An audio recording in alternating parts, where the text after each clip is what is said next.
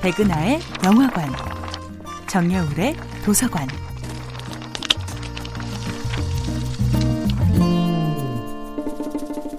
안녕하세요. 여러분과 아름답고 풍요로운 책 이야기를 나누고 있는 작가 정여울입니다. 이번 주에 만나보고 있는 작품은 나혜석 전집입니다. 신여성 중에 나혜석만큼 파란만장한 사랑의 역사를 경험한 사람은 많지 않습니다. 나혜석은 자유연애가 막 신여성의 상징이 되어가던 무렵 새로운 사랑을 꿈꾸는 수많은 남성들에게 선망의 대상이 되었던 대표적인 신여성이었습니다. 조선에서 최초로 대규모 서양화 전시회를 열었던 눈부신 신여성 나혜석. 그녀에게조차도 자유연애는 결코 쉬운 일이 아니었지요. 나혜석의 진정한 꿈은 멋진 남자와의 동화 같은 연애가 아니었습니다. 화가로서의 무한한 성장과 예술가로서의 독립이었지요. 하지만 나혜석에게 드디어 운명처럼 찾아온 첫사랑은 바로 최승구라는 유학생이었습니다. 동경 유학 시절 만난 두 사람은 사랑에 빠졌지만 공교롭게도 최승구 역시 기혼이었습니다.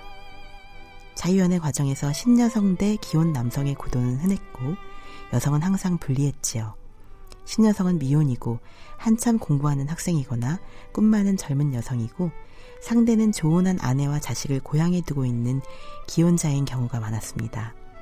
남성들은 대부분 자유연애의 장점과 고향에서 결혼한 아내로 인해 느낄 수 있는 안정감 모두를 이중적으로 누리고 있고 신여성들은 결국 버려질 위험에 처했습니다. 최승구는 결코 그런 길을 원하지 않았습니다. 전혀 감정적인 유대가 없는 아내와 이혼하고 싶었지만 이혼은 성사되지 않았습니다. 그 상황에서 최승구가 폐병에 걸리고 맙니다. 나혜석은 아버지의 거듭된 외도 때문에 괴로워하는 어머니의 아픔을 보았고 자신은 결코 다른 여성에 대한 가해자도 피해자도 되고 싶지 않았습니다. 하지만 나혜석에게 최승구는 첫사랑이었습니다.